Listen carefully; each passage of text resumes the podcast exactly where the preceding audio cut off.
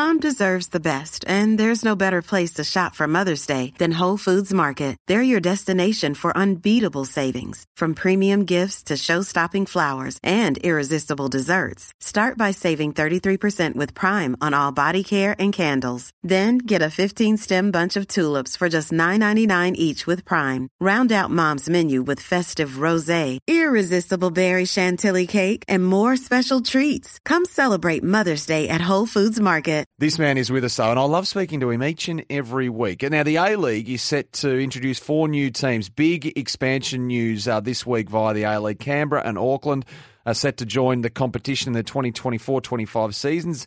It's likely there's going to be another team from southeast Queensland as one of uh, two more sides added about 12 months later. So big news in the A League. And Andy Harper joins us thanks to Channel 10 and Paramount Plus. Andy, welcome. Um, how are you, mate? What do you think of this expansion plan, please? Because uh, I want to ask you actually the way they're going about it. But first of all, is it the right time to expand, do you think? Well, I, I'm firmly in the expansion camp, yes. Um, I'm not naive uh, to the problems that, that potentially await, but the game's greatest strength uh, in a certain uh, level of discussion mm.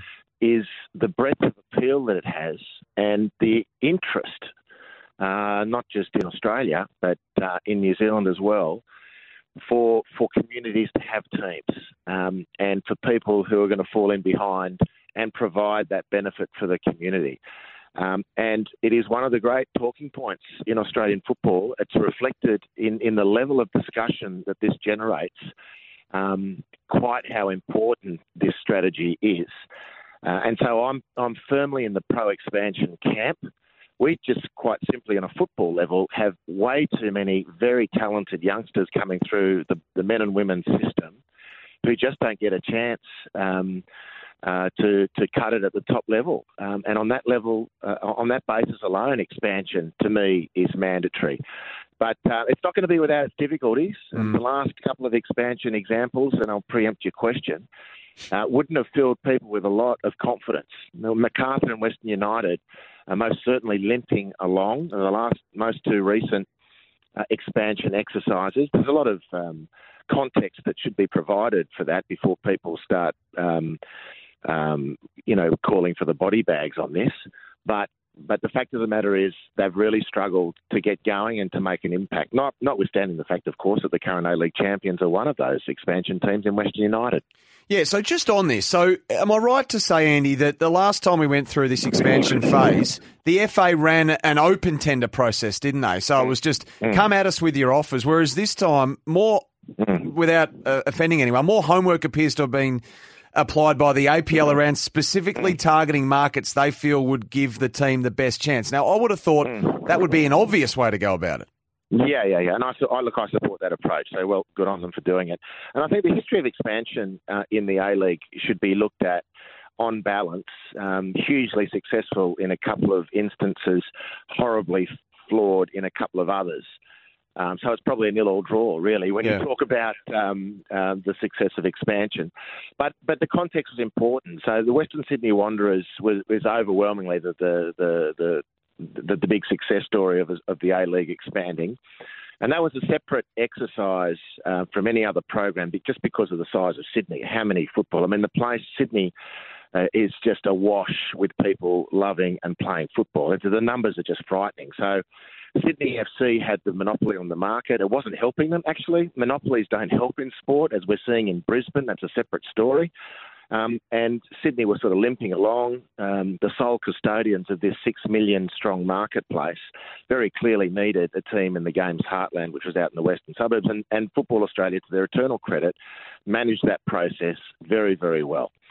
Um, Melbourne Heart to Melbourne City, you'd have to say, of course, is an uptick as well, as, as much as it is true that Melbourne City remain an enigma in a lot of senses, but otherwise you'd have to say that expansion or, or that change of ownership, but the expansion of, to a second team in Melbourne uh, has been hugely significant. The next level of expansion, with the, just quickly, was. Mm. Was, was tagged onto that failed World Cup bid, you'll remember. So Australia, in, around coming up to 2010, when the Boffins in in Zurich gave the hosting World Cup rights of 2022 to Qatar. Mm. Australia was in that race, and contingent upon that uh, that bid was Australia having the right number of 40,000 plus stadia. Expansion went with stadium development or plans there too, and that brought in Gold Coast and North Queensland right? North Queensland's now got a brilliant new stadium out of it, but just no football team playing there. The North Queensland Cowboys have cleaned up. Um, and the Gold Coast and North Queensland expansion, linked as it was to the need for a national stadium footprint, proved ultimately to be a flawed approach. And both those teams have bitten the dust. I mean, Clive Palmer, if he was at all interested in uh, uh, he, he could have, with his finance, maintained the Gold Coast team, and that needn't have been a failure if he was interested because that market could have worked. He clearly wasn't interested, um, and that bit the dust. North Queensland was more difficult, um, and that died as well. Now you've got the most recent one, which is Macarthur. Um, uh, and and Western United, and that was purely done on the basis that the game has to expand, and it was that open tender process, mm. and it was it, it caused a lot of gnashing of teeth at the time. Um, I'd like to think in the fullness of time, both clubs will represent very robust football communities. They're still growing parts of both cities and growth corridors, particularly in Sydney with Macarthur. The new international airport's going to be in its backyard, and the, the, the change down there is going to be huge. But at this point, you'd have to say both are paddling, uh, waving for the life rafts. Well, the, just the last one on the expansion here, Andy. Now, the debate that comes up, you know, each and every time, whatever the league might be or the sport might be when they expand, is is there enough talent? Is the talent pool big enough to justify? And is that a is that a risk and a danger? No, none whatsoever. And and people who aren't involved in, in football, I can understand people who, who aren't involved mm. in the mm. game, looking at it maybe through the through the glasses of the AFL or NRL, mm. depending mm. on what's what whether you're north or south of the Murray. Um, they do have serious talent quotients, right? How how how much depth is there to spread around? There are so many people playing football in Australia. Uh, by a factor of four on the other sports, really. I mean, there are more people playing football, which gives you access to a talent pool, than all the other football codes combined. Combined, right? So, firstly, domestically, with with really entrenched state-based competitions, highly competitive. Um, really, there's enough players in in the existing markets to staff most of the new expansion teams. And, and I've, I've said that forever, and I hold my hand on my heart on that point. People might disagree, but I don't think they're looking at it objectively. There are people playing this football to a good level right around the country. That doesn't even include, Sam, the international labour market that football presents. Rugby league and Aussie rules are seriously confined, firstly because of the lack of num- the, the, the numbers playing in Australia compared to soccer but they can't go offshore to get their players. Rugby league can mm. to a certain extent, but not globally. So, so the, the pipeline of players is the is the last reason not to expand. The very last reason. Are they are they any good though? Are they at a quality that befits the top level Bloody of the sport in this country? Yeah. Bloody oath they are. I mean, you only have to look at teams that go on a run through. Uh, the football, the FFA Cup competition, Football Australia, the, the Australia Cup mm. used to be called the FFA Cup. Um, most certainly, most certainly, most certainly, and for the for the for, for the talent that's identified out of the NPL, as we call them, the state-based competitions. Um, the only thing I would acknowledge, and this is not a problem, but it's true, would be a, a period of acclimatisation from semi-pro to full-time professionalism. Um, um, but the number of kids who are playing in the Socceroos now, now, right, Jackson Irvine, as a classic case, never played in the A League because there wasn't room for him. Yeah. There wasn't room for Bailey Wright, current Socceroo. There wasn't room for Ajdin Hrustic, top class player playing in the top. There wasn't deemed room for these guys. So the fact that, that you are going to have another two, then four, and, and I say why stop there really, um, just means there's more room for the next generation Jackson Irvine. And to say that, that the locals aren't good enough, if anyone wants to roll that out, they should wash their mouth out with soap. It's garbage.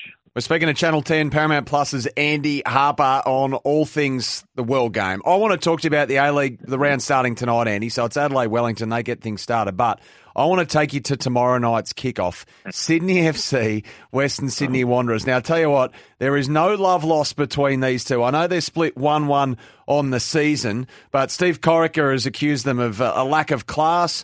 Wanderer striker Brandon Borrello branded Sydney bang average after last month's meeting. So there couldn't be any more fuel poured on the fire of this one. You don't need you don't need it either. I mean, in Sydney uh, in this in this fixture is is really just the whole city. It almost has been set up over 250 years of colonisation for the Wanderers versus Sydney FC. The mm. divide is natural between the east and the west on many fronts, uh, and both clubs, to their to, to their commercial credit, um, cotton onto that and and, and, and try and exploit it as, as, they should. They've got very clear identities. They represent very clearly different parts of Sydney, which just just by its own evolution has created uh, this perfect sporting contest. Um, when the A League was in healthier times, and I, I believe we'll get back to those, I'm very committed and believe in that deeply. But uh, but but very clearly, when when the A League was in better times, just a few seasons ago, uh, I can't speak for the Melbourne uh, media market, but when I I chat with people in New South Wales who, who don't work in football, but they they broadcast radio programs and other sports and this that and the other. even they were prepared, um, um, not kicking and screaming, but just to declare on their programs that the Sydney Derby was the biggest ticket item in Australian club sport. Now, Victorians listening to this will probably guffaw given that the Aussie rules clashes are tectonic. They're mighty on a weekly basis. Yeah. No, no one's debating that. They're, they're to be envied completely. But there's something special about the Sydney Football Derby. Um, the Aussie rules one doesn't cut it. Like the Giants and the Swans is a non-entity, really. Yeah. Yeah. Um, when you're just in the market, we're talking here. But, but but when it's going, Sydney and the Wanderers is something to see. And I think we're going to get one on Saturday night. I really do. The Wanderers, to me, are shaping up as the best alternative to challenge Melbourne City um, for the title this year. Um, and Sydney FC, with all their glorious history, are, are, struggling to stay in contention with the top teams. Um, and in the two derbies to date this season, both home teams have lost. So those don't portend well for Sydney, who really need to win to keep their finals run going. And the Wanderers they're in great nick at the moment, and they're not far away from firing on all cylinders. Really, it's going to be a huge one on Saturday night. It really is. For mine, you don't hear the word guffaw enough, so I appreciate you using that with us, uh, Andy. Hey, um, before I let you go, uh, this time yeah. last week, if memory serves me correct, you were willing yeah. to give Melbourne victory just yeah. one last chance. Now, surely now, after a two-one no. defeat to Western United, put a fork in them. Yep. Yep. Yep. Done. Yeah, they're getting they're getting ready for the baser. Right. But, um, they got to they got to avoid the wooden spoon. I, I can't think um, for Melbourne victory to confront a cataclysm. A cataclysm. There's another one for you.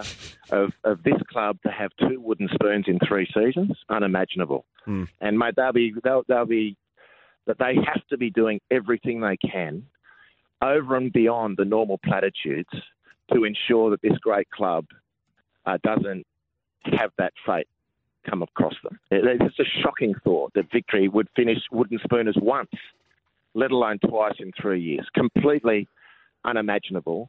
Uh, the finals are now gone. Um, I have been hanging out hope based on the quality of what they've been doing in difficult circumstances, but they just they just don't have enough games left now. Uh, but they do have enough games left to save their reputation, uh, and that's what they've got to put, put all their effort to doing. Guffaw, Cataclysm, and Porton. Let's not forget Porton either. That was a, that's your that's your trio of offerings today. Andy, love our chats each and every week, mate. Appreciate it. I like uh, joining your program. Thanks, Sam. Good on you.